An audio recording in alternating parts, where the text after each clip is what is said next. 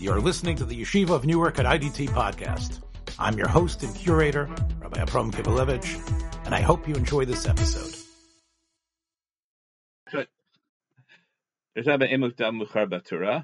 And um, one of the things we showed was that how far you take it, right? Every, everyone has to agree to a certain extent that the Torah is not in order. The idea that the Torah is not in order is not the same thing as saying in Mukdam vein Mukhar. But Torah is that the Torah is not predictive, is not um, is not presumptively in order, right? Meaning that you can have things in the Torah that don't have any markers of flashbacks or foreshadowings, um, and because all of a sudden, right, you're just you know you just have intercuts of shots from previous scenes, and you have to figure out yourself uh, that this must be a flashback or this must be a foreshadowing. Uh, you, don't, you don't even have cues the way you would in a movie, you know, of shifting the shifting the scene explicitly or shifting the coloring or something like that.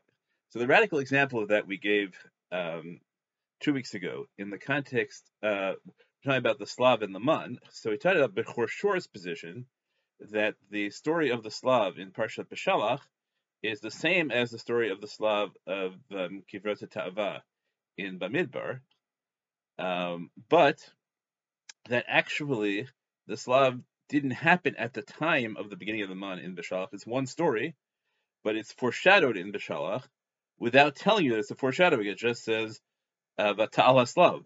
The Slav went up, and it really doesn't happen for another year. So that's an extreme example that a scene is pasted in. It doesn't really happen then. It's it's a foreshadowing, and there's nothing whatever in the Torah that tells you uh, that tells you what it's about, and it doesn't. It's not clear at all why it's doing it. To me, the important question is always why. Right? If you're telling the story out of order, why are you telling it that way? But I'm also interested in the question of how, how radically can you make the claim the Torah is out of order? Can you claim, it's like for example, that's that's half uh, right, that's half a pasuk. Can that half pasuk be um, be in one be in one century, and the next half pasuk be somewhere else? So that's the introduction to what I want to do. Uh, to what I want to do um, this week. Um, I guess sorry, I need a second introduction. Second introduction is yep. Ah,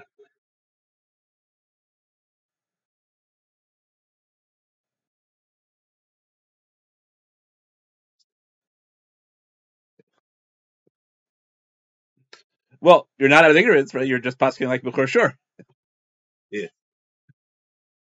Excellent. The Shor's general position is that all the stories that look alike in Shmot Bamidbar, it only happens once. That's one of the Shor's great original positions. Uh, so yeah, excellent. Yeah, right now now you have wild confidence. Okay, great. Um, okay, so not from the shiur two weeks ago, but I probably um, probably familiar with that the classic example of Ein Mukdam. There are two classic examples of Ein Mukdam Muchar Batorah as a dispute among the among the Rishonim. Uh, one is when does the tzivoy for the Mishkan happen? Does the tzivoy for the Mishkan happen before or after the uh, Egel or both? And that obviously we have the apparent duplicates of Truma Tetzava and Vayakel Pekude, and the story of the Egel takes place in the middle of Kisisa. So you have the position right, so you can you can locate it temper wherever you want, and you can have the complicated notion that it that the Mishkan was commanded both before and after, but its meaning changed.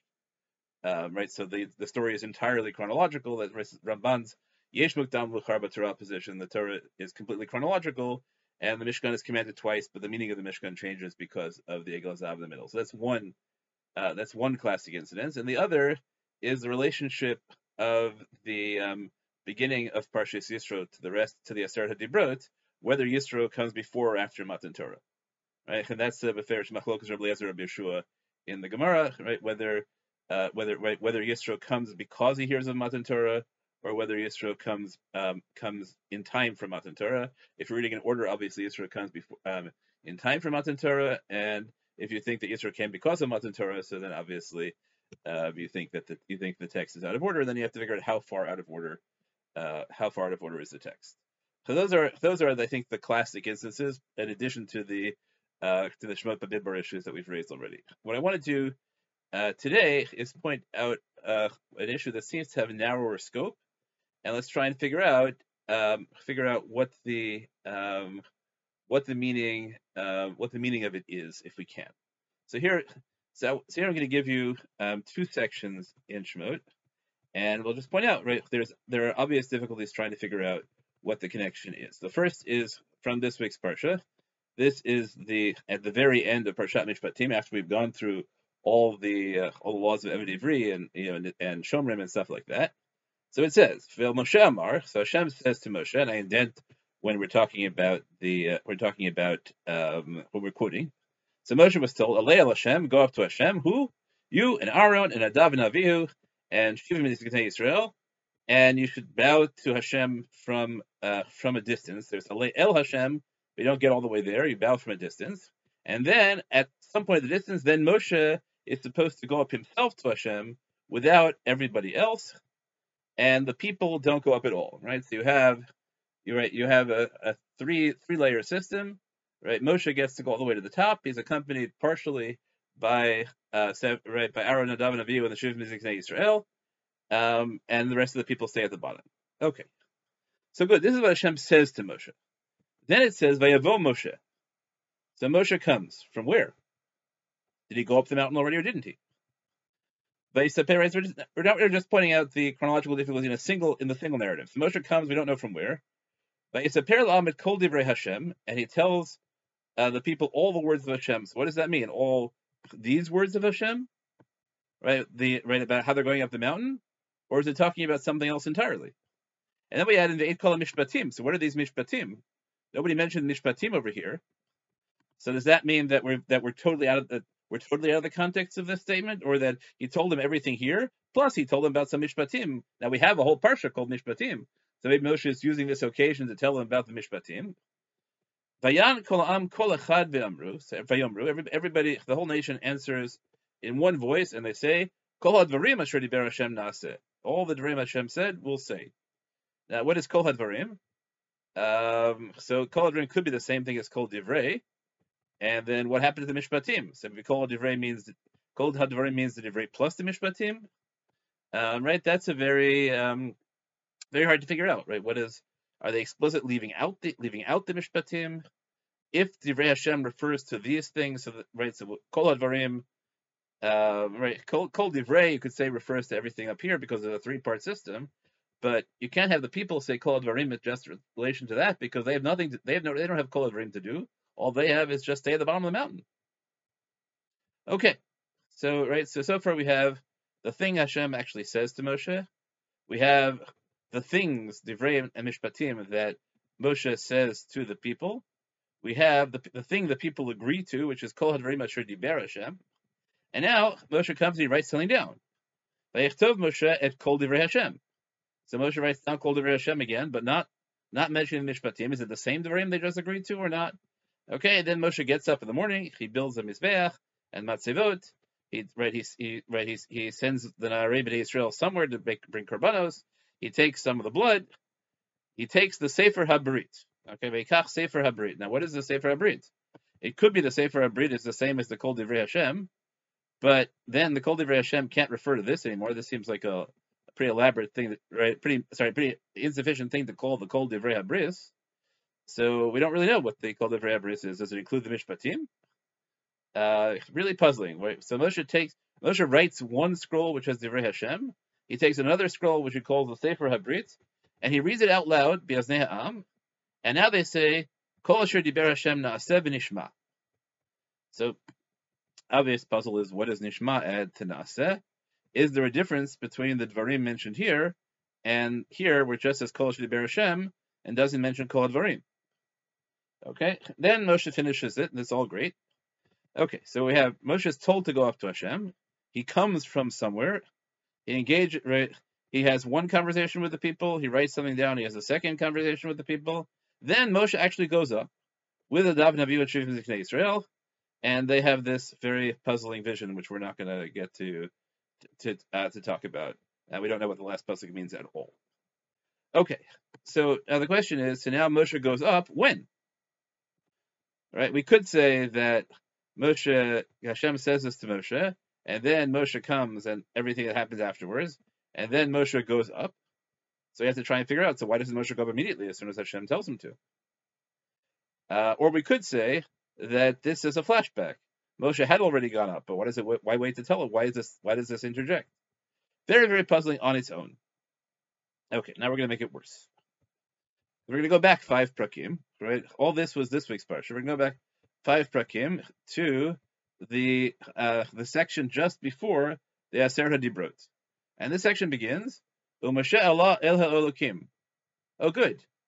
All right, so is that the same thing as Vel Moshe Amar Hashem, meaning that this is telling us that right. This is telling us about Moshe was told to do something five prakim earlier, right? So the the framework of El Moshe Amar, uh, right? So the usual rule of thumb is that the um, El Moshe is in the present, but El Moshe Amar is the pluper perfect.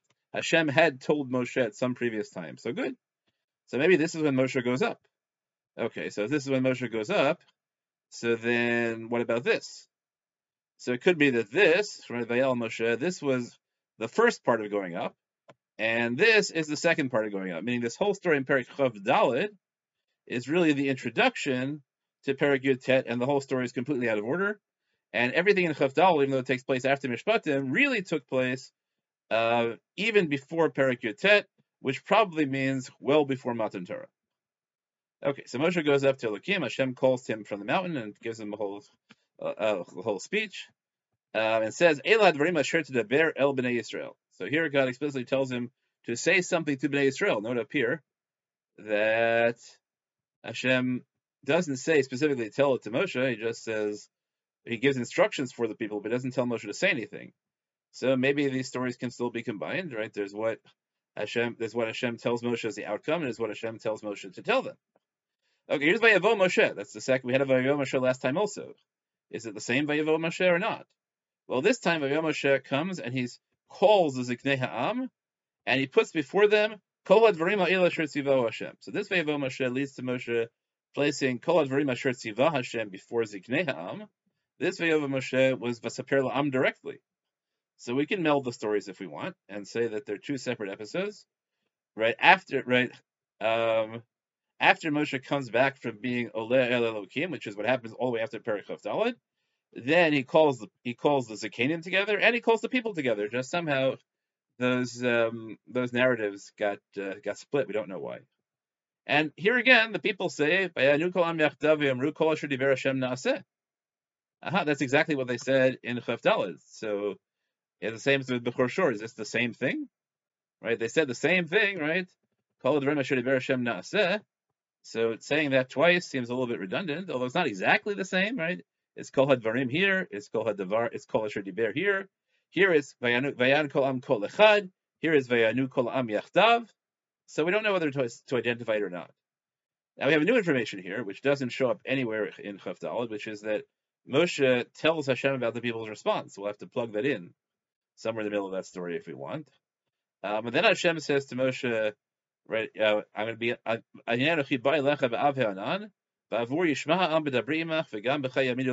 coming to you in the thickness of the cloud, so the people will hear when I speak to you, and they'll believe in you also forever. And then we have it's an orphan pasuk, an orphan half pasuk. Moshe. Moshe tells the, the people's words to Hashem. Which words? Hashem said this to Moshe. Moshe never told them to the people. So what on earth is right? What on earth is that? Is, are we talking about here? Um, right, we could say Shalom Moshe. Hashem says this to Moshe, and then right we insert from Pasuk Chaf Daled. Right, this is when Moshe comes and Vayisaper La'aman Kol Divrei Hashem. But that's a bit of a push too. Okay. Um, okay, we're back to Naaseh without Nishma, right?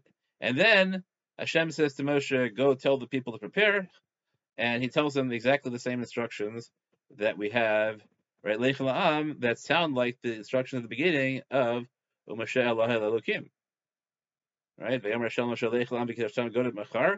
uh, because tomorrow the mountain's are going to come up, and right, and they're not allowed. They're not allowed to come up. So it sounds like this in Yotet could now be the introduction to Chavdalad. That's what Chavdalad is talking about. Okay, so we could make Yotet the introduction to Chavdalad. We can make Chavdalad the introduction to Yotet. We can try and put the stories in together. um, I think we get that there are um, it is extraordinarily difficult to try and construct any kind of chronology um, within these stories, because even within these stories, you have these mysteries, right? Why again Moshe Divrei al Hashem, which Divrei right? They don't get to talk him anymore, so this story doesn't make so much sense internally. Uh, and here we have to figure out, right? What is right? What is he? What what is the purpose of this story? Why did they change from the Ased to, Nishma? Right? Uh, right? Why does he only go up here if he was told to go up? Right? If, we, if we're told he was told that he was told to go up before the whole story, uh, so neither neither narrative is perfectly coherent temporally on its own, and um, putting them together creates um, even it creates possibly greater difficulties. We have to feel like, are we really willing to uh, to allow a story in which um, we randomly cut back and forth between prakim without telling us uh, without telling us? Okay, are there questions at uh, at this point?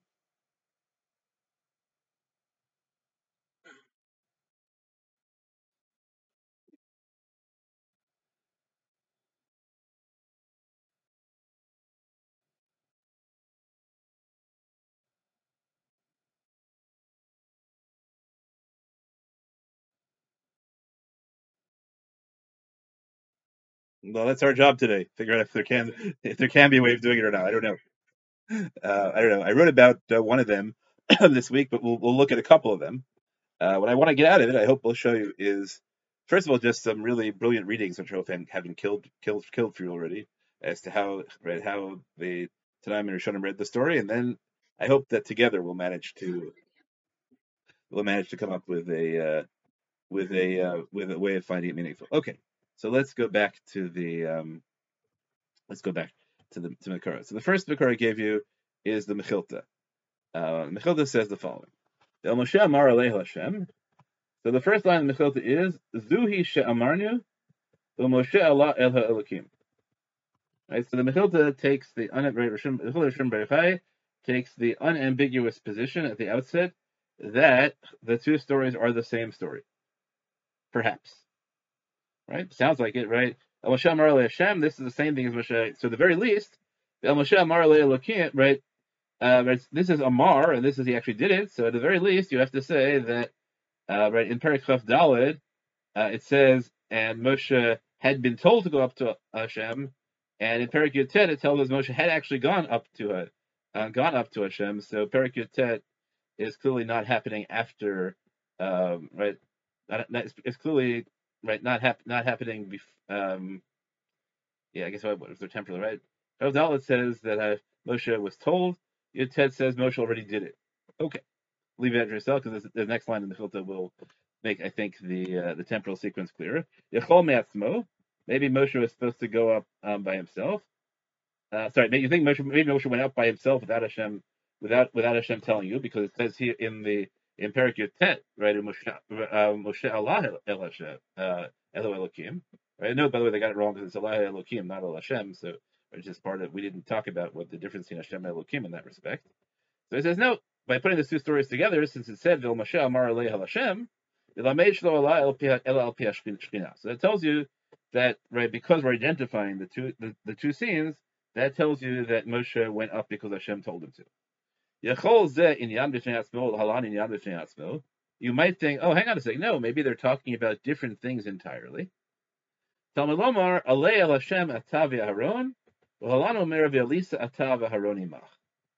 Okay, so what is that talking about? So it turns out that I didn't give you a long enough stretch of Chumash that after the the right the, the story we read to right. So we read to uh, Bimshoche Bahar in Perikut but there's a whole long scene which goes all the way up to the Asar Hadibra.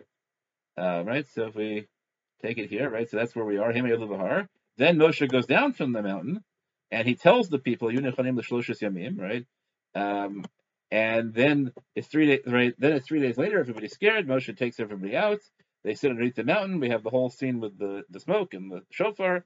Uh, and we have Moshe Daber Ve'Elokim Bekol. Hashem comes down to Har Sinai. Hashem calls Moshe to the top of the mountain, and Moshe goes up. Okay, then there's a whole discussion. Where Hashem says to Moshe, "Go down again. Tell the people to go away." Right. So this is this sounds very much like what's going on in Perichaf Dalit, right? Um, tell the people to go away, and then uh, Hashem tells him, Hashem Moshe says, the people have to go further away, right? What the right? Um, you already told us, right? So this is a mystery in itself, right? Why does Moshe have to remind Hashem, right? You already told Hashem says you already told us, right? All sorts of mysteries to figure out what that means. But then it's the end of the story is Lech right, go down, Ve'alisa atav Aronimach, and then you and Aaron should come up. So the the um so the um the the the the Childer Shember says that this line, Ve'alisa atav Aronimach, that's the giveaway that Hashem is telling him to engage in the activity uh, over here. That tells you that the both that these goings up are the same goings up, and so these two stories are really one story. We could question it. We could say, hang on a sec. Here it says Aaron, Dav, and Avihu, right? In in uh, Parakut it only says right. It only says Aaron. So that's a uh, right. So lots of difficulties, lots and lots of difficulties. But I think the position of the Mechilta is uh, is unambiguous that you have to read these two prakim together.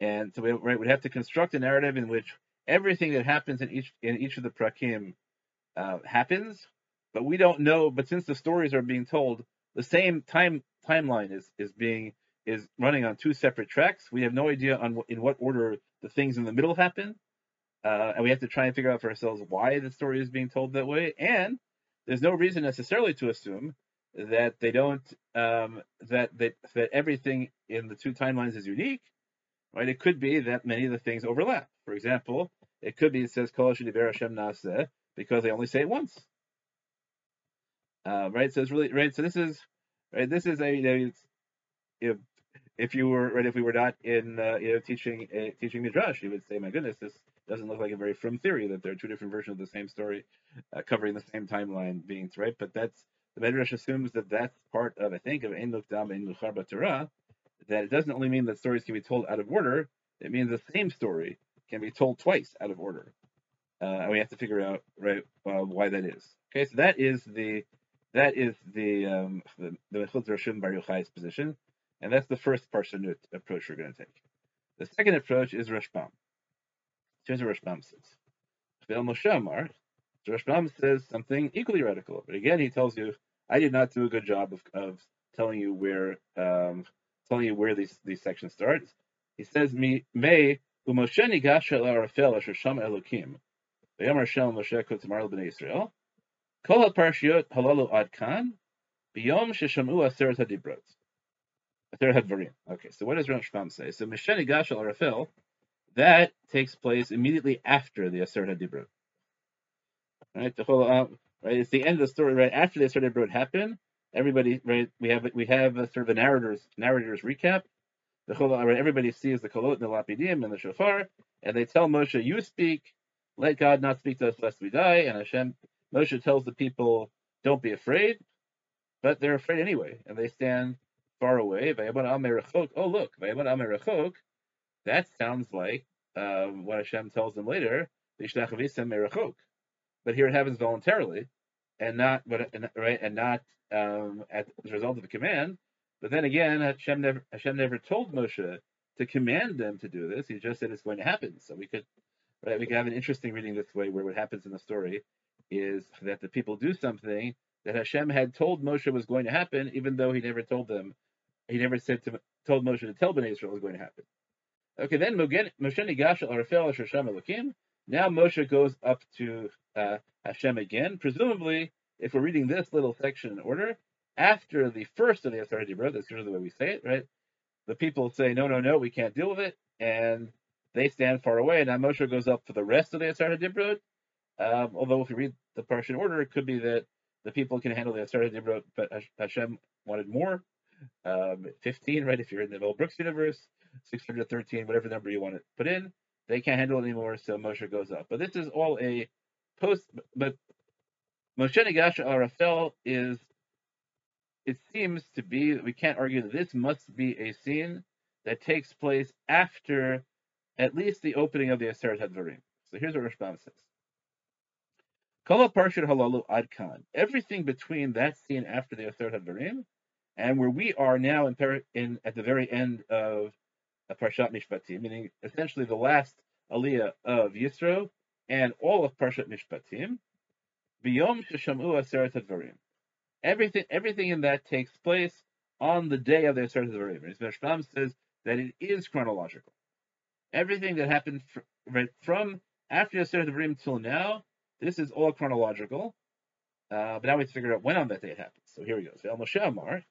So he says when uh, Moshe, Hashem had, Moshe had been told Livado himself, Bish'at Yiridato Bo Hayom, on the day he went down on that very day, Alei El Hashem Lemachar. Okay, so now we have to say it. So everything in this scene, according to Rashbam, everything takes place. Moshe is on his way down the mountain after the, uh, after, probably after the, after the Aseret Hadvarim, although again, all we know is on the day of the Aseret Hadvarim. Um, and on his way down, Hashem tells him, Ale el Hashem limachar. Go climb the mountain tomorrow. The Achar came miyad vayered Moshe. So now, right? So Moshe, Hashem says something to Moshe on the way down. Moshe continues on his way down. Vayisaper lamed kol divrei Hashem, and then he tells them, right, everything. L'machar banam izbeach v'hikriv korbanot. Um, right, and then Moshe does the whole story. Uvo bayom Allah um, v'chulat. Okay, so Rashbam has a very clever reading of the right of Perich Dalet. He says, "Here's the simple here's the simple structure." Hashem said to Moshe on the way down on the way down this. Okay, then Moshe came and right and, and right, but, but the Moshe came and told the people all of the right all of the parshiot that we've had since Uh, since Pasuk since Perik uh, Chav since Moshe Nigash al and everybody responds and Moshe writes it down, and then after Moshe's finished getting all that done, then Moshe goes and goes up the next day after, in the afternoon after he's brought the korbanos, Moshe fulfills what Hashem said to him on the way down the mountain. So according to Rashbam, everything is in order. Uh, we just don't know like why why you know it's just it's a fascinating structure, right? He takes advantage of the pluperfect, right? Hashem had said to Moshe, um, right, right before all this happens, and then Moshe comes. Just this, we just feel like, why are we told here? Hashem said this to Moshe. Why does Moshe, or even if you say that he's not taking advantage of the pluperfect and he thinks it's in order, right? And then even if you think the Rashbam means things, and then Hashem said to Moshe on the way down the mountain, right? But this happens out of the blue after Parshat Mishpatim. Uh, so it's really uh, right. You could read it. It sounds like Rashbam thinks it means right. So first Hashem tells him the Mishpatim, and then he says to Moshe, "Go up to it? Go to Hashem." The only thing we have to put in is according to Rashbam, we have to put in the word lemachar right there.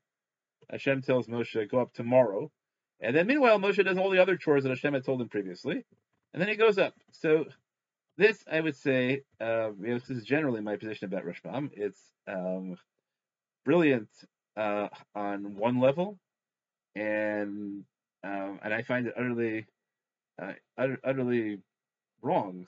You know, if I could say that on another level, because Rashbam just flattens the story. He doesn't address the question why. Why would you tell the story this way? Why do you, have the sudden interjection, go up tomorrow, right? Why would Hashem tell him come up tomorrow? Why doesn't he wait to tell him until he's done? Why does the next scene happen without any, uh, without without happen without um, without any kind of uh, reference to what happened before? Why does this happen immediately after Mishpatim? Uh, right? What are what are Kol Divrei Hashem? Okay, so Rashbam is a very good answer. Kol Divrei Hashem is everything before Parshas Mishpatim, and then he tells him Parshas Mishpatim. That's great. Right? You can figure out for yourself what the Sefer Brit is. Okay. Yes.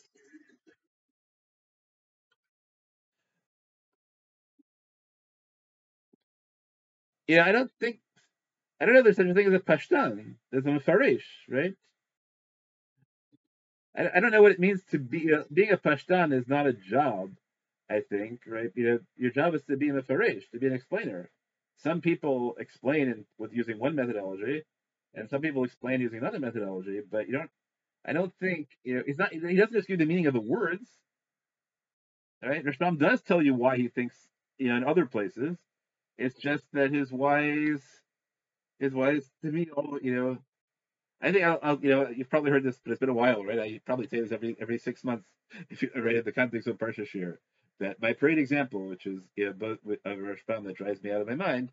I have two two that drive me out of, that drive me out of my mind. One is Rashbam thinks that the Akedah was a punishment for making a bris with the Plishtim, which uh, right, which is perfectly in order, right? We have a right, the mystery. Why does the Akedah happen right after the story with Abimelech coming and making a bris? So Rashbam says, well, it must be a punishment because he made a brit with Abimelech, and he's not right. That suggests he doesn't believe that God will give him the land. And to me, like that, it so cheapens the Akedah to make it a response to that. But it solves the literary problem. Like, why does it happen in order? And the other is that Rashbam thinks that um, the reason the Malach comes to fight with Yaakov is that Yaakov wants to run, to run away, and that would be a Chil Hashem. So the Malach stays with him until until it's morning, and it's too late to run away, and then he leaves because has nothing else to do. And right, that you know again, it solves the problem. Why does the Malach leave? Why does why does the Malach come then? What's his purpose? But it, it takes away any kind of internal struggle within Yaakov, right? It, right, it, you know, it, it just makes it, you know, the Malach could be, you know, could be, you know, uh, Yaakov could have, you know, could have said that God sent a, God sent a, a stick and Yaakov tripped and sprained his ankle. Right, which would have, have no more meaning. So that, yeah, that that is my general, uh, you know, that's my general difficulty with Rashbam. I, I, I always have to say that, you know, that that you know that this is that that example by the, by Yaakov drives you know I drives me mad on the one hand. On the other hand, I you know when I read it taught it again some years later after I first taught it, I realized that I had totally un, not appreciated the brilliance of his uh, of the interpretation that he has a whole right. He connects it to Bilam and Bilam right, and that sometimes right sometimes when you're when you're going against God's will that results in your being injured right. So it's just like you know really for him it isn't it is exactly the same as being tripped and spraining your ankle. Right, which is what happens to Bilam, right? The Bilam's leg gets crushed by the donkey. And who cares if it's a donkey or a malach? And if you get hit by being crushed against the wall or because somebody wrestles with you when you act against God's will, you get injured. Uh, right? So it's a brilliant reading. It just takes all the meaning out of it. right? So that's what I think you know, here too. I I don't uh, I don't get it, but I have to acknowledge that it's you know that what he gets. Uh, Professor Steiner um, shows that um, Ramban's great sorry, Rashbam's great methodological um, accomplishment is something called inclusio, that he recognizes that you know envelope structures that sometimes you, you you open something and at the end of the story you're not you're not really going in order. What you're doing at the end of the story is you're going back to the beginning of the story. It's not right. So the end of the end of a unit doesn't have to relate to the second to last thing in the unit. The end of the unit can go back right can be a capstone and relate to right and relate to the to the beginning of it. So for example, right? You can have a scene which which end, a, a whole unit which ends kasher tziva Shem el Moshe, and really what it means is the opening kasher. The, the, the, the unit opens Vayomer Hashem Moshe do this, and then we have a long story about all the things Moshe did in order to fulfill it. And the last line is Vayas Moshe Kol Asher Hashem. It doesn't mean that then Moshe did Kol Asher Hashem. It's a narrative summary, right? Hashem told Moshe to do this, so that's what happens here, right? Rashbam is in it, right? He says, "Oh look, right at the beginning it says that Moshe was told, to, to go up. At the end, Moshe goes up. So who says that what happens in the middle has to be directly related? The beginning and the end go together. And that's right. That's a brilliant insight that you can read. Right, that you can read the whole narration as saying, "And God had said to Moshe," and right, that's in your back of your heads, right? You know, the the if you're like an old an old silent film, there's a card on the film saying, right, God had said to Moshe, right? That's and then we you fade to Moshe, right? Moshe showing up, right? And everything makes perfect sense narrationally. So the other thing to get, right, is that um, even though um, Rashbam doesn't always convince me in that way, or often, but so I, this is my own theory, um, very much influenced by. No, I guess I would say that this is Hillel Novetsky, who is the um, the now I guess like you know the incredible founder uh, with his with his wife and children of alhatorah.org. Um, so his his his um, masters uh, was an argument showing that um, that Ramban often often refers to, if I'm right, often refers to Rashbam, and really even quotes him without without ever mentioning him by name. And I think that you know can show. I think it's also true of Bechor Shor, and I have a more radical version of Hillel's thesis, which he's not sure is correct, which is the Ramban almost right, that on Marty's distinction between what a Pashtan does and a Mefaresh does, so Ramban rarely does original work as a yeah, Pashtan in that sense, putting the pieces together. He often builds on Rashbam and Bechor Shor, but he adds it, but he gives it a completely different meaning. So we'll see if that's what Ramban does here. Uh, when you're reading Ramban, it's often if you like, you, it, it pays to go look at um, to go look at um, and Rashbam, and you'll you'll you'll I think not infrequently see almost word for word quotes just without their names. And if you want to understand what Ramban is doing, so then you understand Ramban often what he's doing is adopting their readings and providing new meanings. Yeah.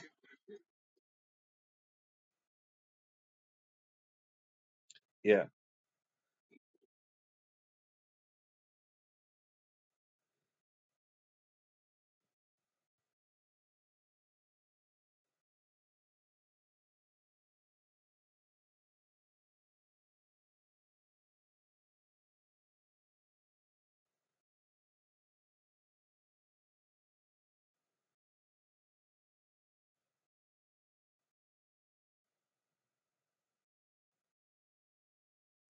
Yeah, so I, well, that's not exactly what I'm saying. Let me try it again. He's only what I, what says is only within Chaf Dalid. I didn't realize it was my fault. I didn't realize I wasn't sharing the screen. Within Chaf Dalid, what he says is that this is the introduction. Hashem told Moshe, and then all bunch of Moshe does a whole bunch of stuff after Hashem tells him that, and at the end, this is the capstone. Right? Know, Hashem told told told told Moshe, and Moshe and Moshe did a lot of stuff. All the while, the back of his mind is, I'm going to have to go up tomorrow because God told me to. And then after he gets all the other stuff out of the way, then Moshe goes up on the mountain, right? So the whole, all this narrative tells us is that everything Moshe does, he does. Eh, we could say he does it under deadline, right? Whatever else, whatever, whatever Moshe does between here and right this whole section takes place under deadline because Moshe knows, says Rashbam, that he's gonna have to tomorrow. He's got to go up the mountain because God told him already. Right?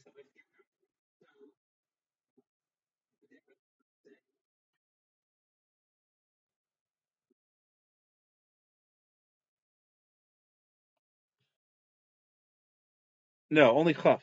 He doesn't say Yoter. He says it in chaf. Yeah,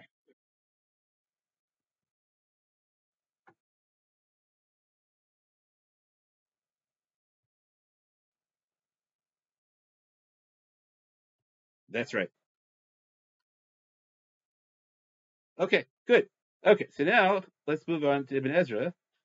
Ibn Ezra just uh, says, uh, Moshe Amar, Kimash iskir l'malad ata, everything that right, everything that has been happened up till now, Israel. These are all the conditions that Hashem has that Moshe has to tell Bnei Israel. Then he says to Moshe, after he tells him everything else,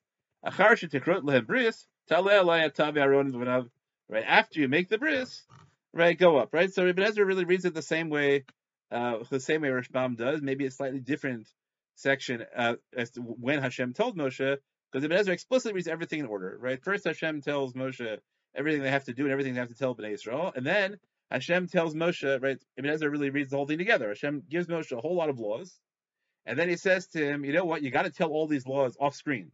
You got to tell all these laws to Bnei Israel.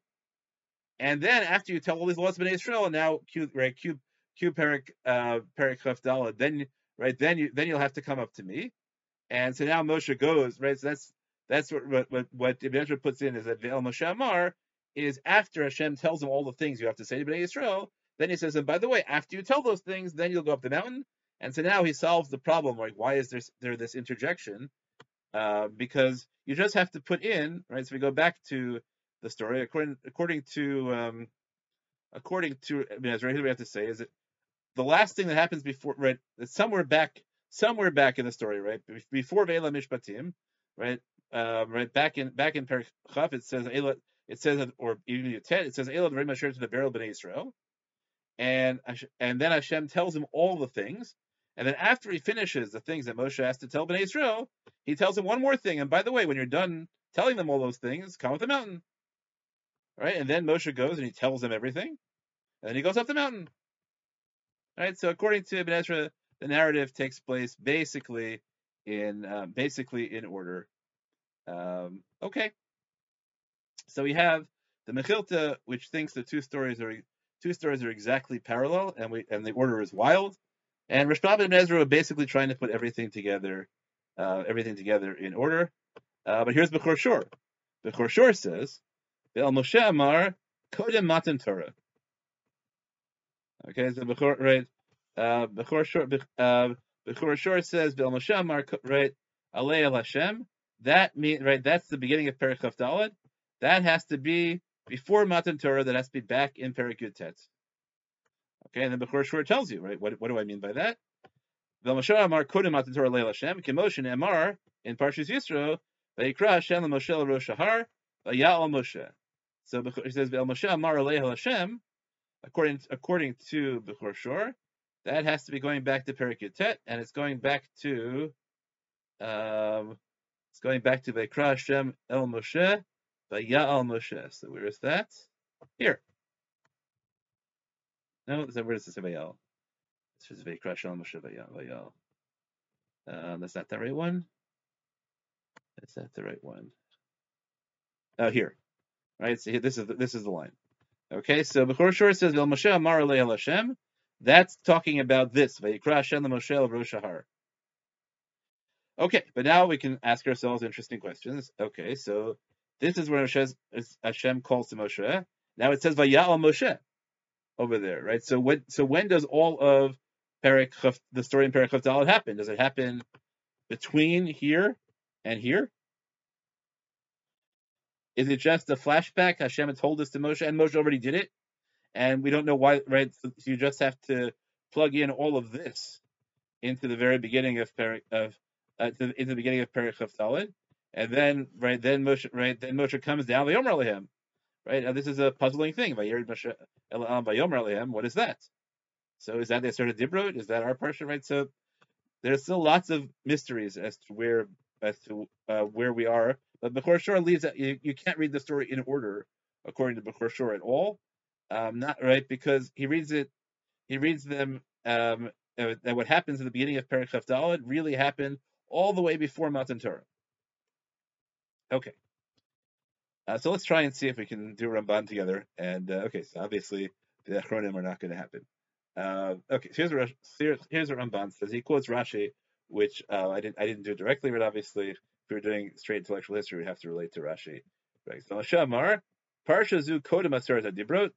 So he quotes Rashi as saying that this whole Parsha, not just that one line, but the whole Parsha of Perichav Dalid takes place um, before the Asar Dibrot. And he right, Rashi gives you dates, Baba Sivan, right? Where Avayom Rashel Moshe Elai Harav Hayasham. That's the Achar Matan Torah Nemer Lokain Gam Elud Varov.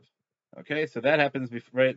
That hap- that happens before Matan Torah, and yet, right? So this story, which happens in Perikov Dalad, happened before Matan Torah, and that line, which happens in Perikov Ted, happens after Matan Torah. So according to Rashi, the Ena Parshad Ba'ud Kisidron Vlokim Ashma'an Klal. So Ramban says, I don't understand what's going on here. The Parshas are completely out of order, and I don't understand the meaning at all. Right? It doesn't make any sense to me at all. So Ramban is very puzzled by Rashi's really pretty wild reading. The Ode, he says, and it also says in Berchos Dalek, Vayavo Moshe v'yisaper l'amet kol divrei Hashem v'kol mishpatim, she'im ha-mishpatim ha'ele ha'ktuvim l'mala. So what mishpatim must mean, he says, is Parshat Mishpatim. How can this be before Matan Torah? If he's telling you Mishpatim, you're not going to tell me that they knew about the Mishpatim before Matan Torah. That's right.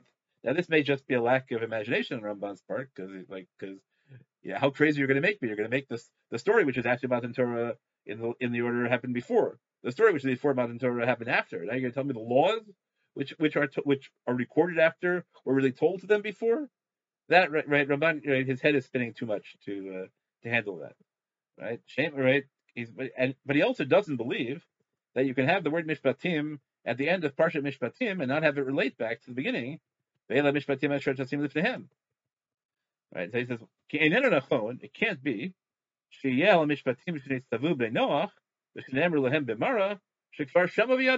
can't be that Moshe tells them now about about normal, you know, normal extra Torah civil law, Dine Noach, or it can't even read, or and we also have a medrash that says that Sham Samlo Choku Mishpat Sham Nisaho at Mara.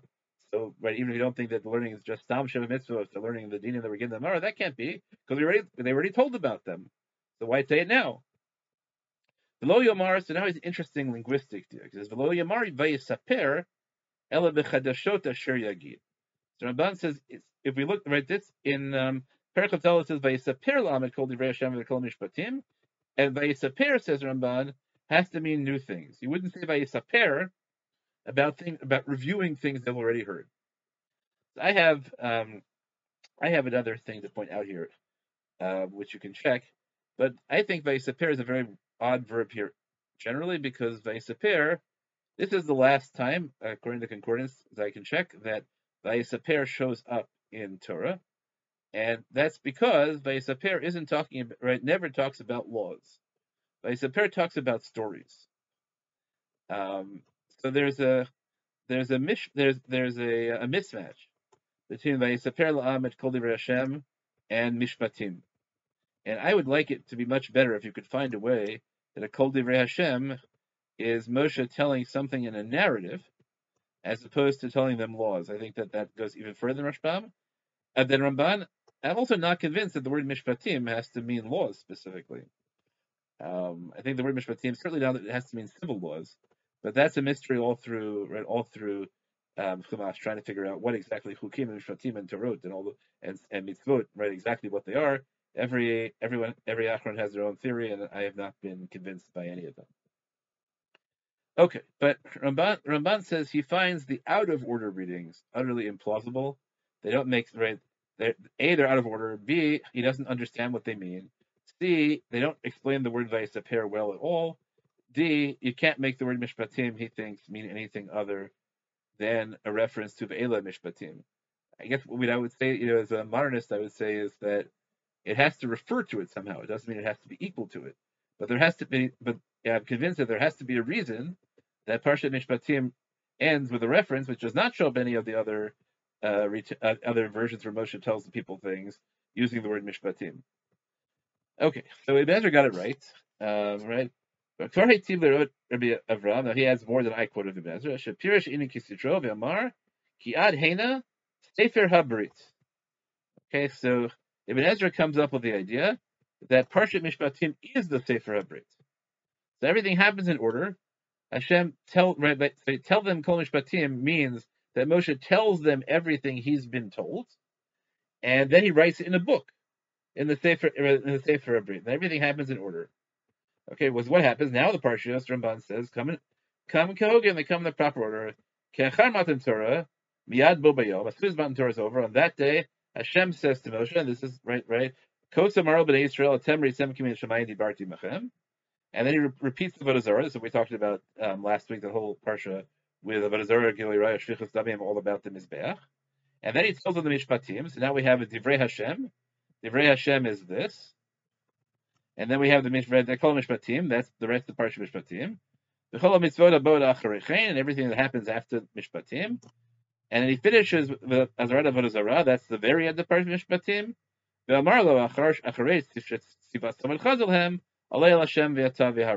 Okay, so everything, everything uh, works uh, works perfectly.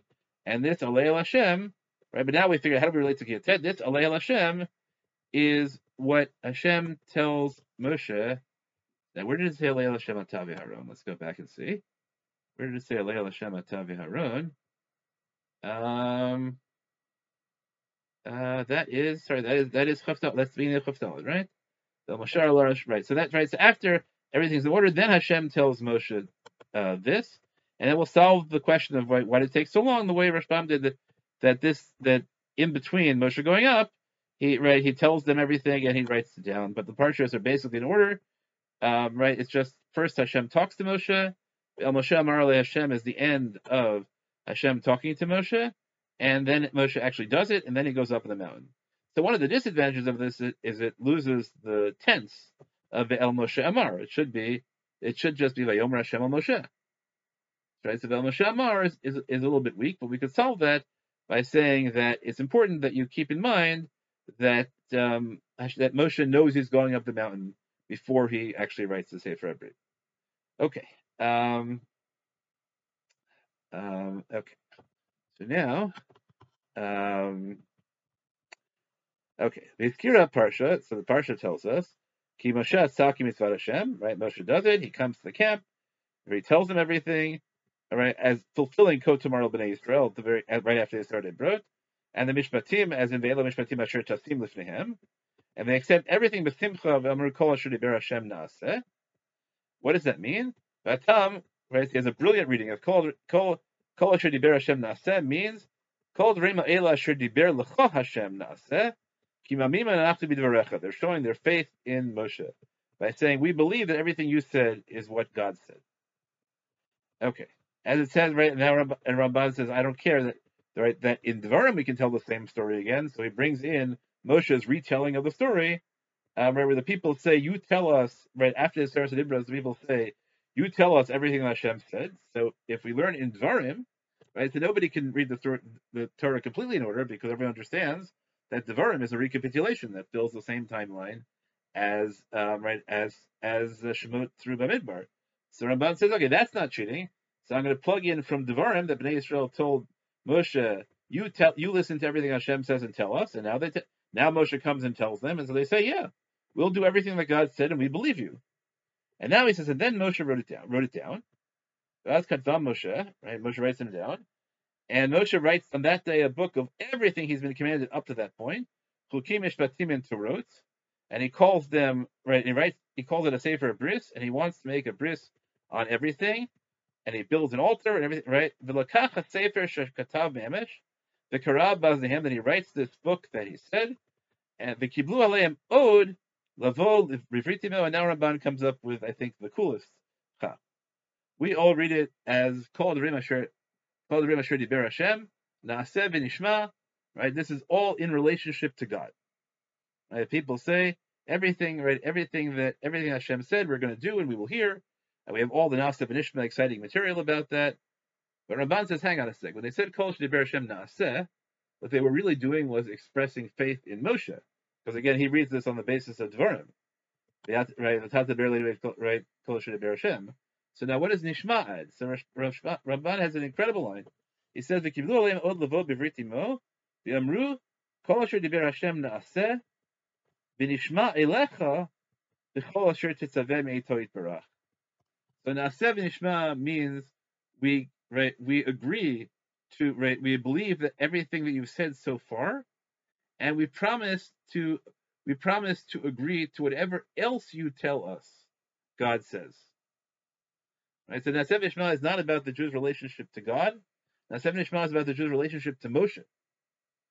And the point of the Brit is that right is that is that Bnei Israel not that they commit to doing more of what God says because that's already established.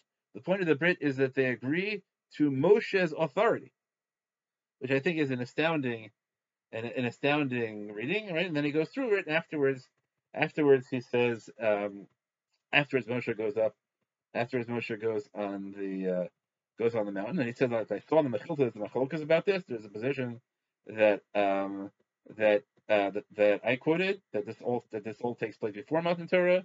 Rabbi Yossi Rehuda says no, this is all takes place on the same day after Matan Torah, and he says the Lazeh Shom In. Uh, and we listen to Rabbi Yossi Rehuda Shamar Kalacha because he got it right, and everybody else everybody else got it uh, everybody else got it wrong. Okay, so you can see methodologically what Ramban did. Um, I hope you can see um, that what Ramban did, as he suggests, he took Ibn Ezra and Rashbam's reading, but he added a completely different valence to it, which is that what's really happening in the story is not about Bnei Israel's relationship to Hakadosh Baruch Hu.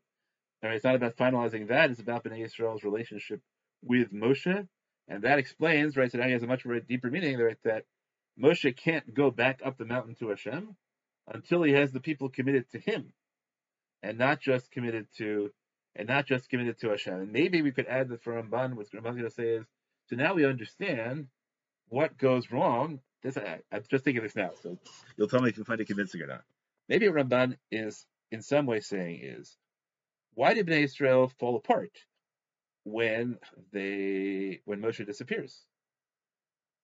So the answer is that if Bnei Israel just committed to doing whatever God tells them, so then they can just wait for the next person to tell them what God tells them. But if Bnei Israel have already just gone through this incredible experience in which they commit to Moshe, and they do this because they couldn't handle direct access to God, and so they needed Moshe, and they tell Moshe, God shouldn't speak to us directly. You should speak to us. And they make a bris, and the whole point of it is v'nishma ilecha, and then Moshe disappears. So it's not so much fear of being in the desert. It's not so much fear of, uh, they don't have the connection to God. They don't know what to do anymore. They have lost, right? They just gave Moshe the authority to be the source of law. And then Moshe disappears as if we were stuck, right? As if we, you know, um, committed to halacha, and then somebody took away all our precedents, and no way to get new ones. So Ramban takes the right takes Rashbam's reading and Abez's reading, but he gives it a completely new meaning. Um, but then the question we have, to, we have to ask ourselves still is whether the meaning, whether his reading is convincing, or whether a better reading is the one offered by the other side of the Mechilta uh, and by Rashi, uh, which is that really there's too many parallels in two stories, and the two stories really take place uh, simultaneously, and we have to take advantage of all the ways of reading of reading the stories as an intertext as opposed to reading it sequentially. Uh, okay, so that's that's all I have to say.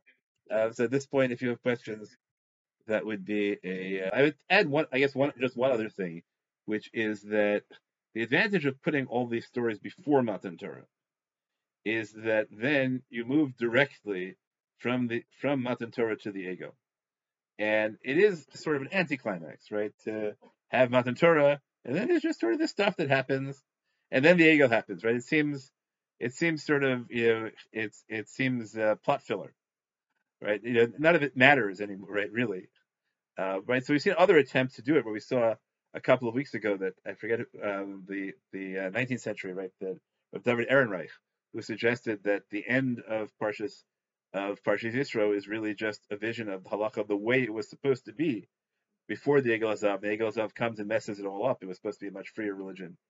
Um, but so putting everything before Matan Torah, uh, right, solves that kind of drama problem. But then we still have to ask the question: so why put the why put this thing here, right? Why? I think that you know, the deepest question you have to ask, which we have not addressed anyway, is there are all sorts of things that are done you know, about the placement of deliberate. To me, you know, the the starkest thing is immediately after Anochi Hashem Lokecha Asher Tzitichim Eretz Yisrael Beit Avadim. So what's the first? What do you get? Ve'ela Mishpatim, and how what's the first laws we get for a civil society? Kisikne Eved Ivri. So that to me, right? That to me is um, that to me is you know is obviously there to set up a very profound irony, and you know probably the easiest explanation is to say that it shows you a vast gap between the divine ideal and what the people are ready are ready for as a society. Uh, right? If right if that's the society, you know, if that's a record of the society, the only thing you can do, whether right, even as you're, you know, they've had the the best possible demonstration of how much God hates slavery, and yet when you're setting up a civil society, the first thing you have to do is figure out how to regulate slavery. Right? So clearly there's a serious gap, and that gap prepares you for the Egel Zahav, right? Because if there's that gap is if on interpersonal behavior there gap that gap is so if understanding the importance of human autonomy, the gap is that great. So what are the odds that they can be persuaded, you know, persuaded to worship the you know the completely intangible God of the philosophers. Uh, right, so it might be that that we could take the reading that says it's it's chronologically all happened before, but that where it happens afterwards because we need a bridge from the sublimity so the sublimity of the Aseret Dibrot to the reality of the Egel Zahav, and the reality of the Egel Zahav is a reflection not just of this you know incredible religious desire, but it's a real it's a reflection of this just massive gap between what God wants and where they are, and then the rest, you know, the rest of Chumash is trying to figure out if there's a way to make it um, in some way sustainable uh, to right to fill that um, to fill that gap. Uh, okay, thank you. That was very helpful. Thanks for joining us for another episode from the Yeshiva of Newark at IDT Podcast. Be sure to subscribe on your favorite podcast app so you don't miss a single episode.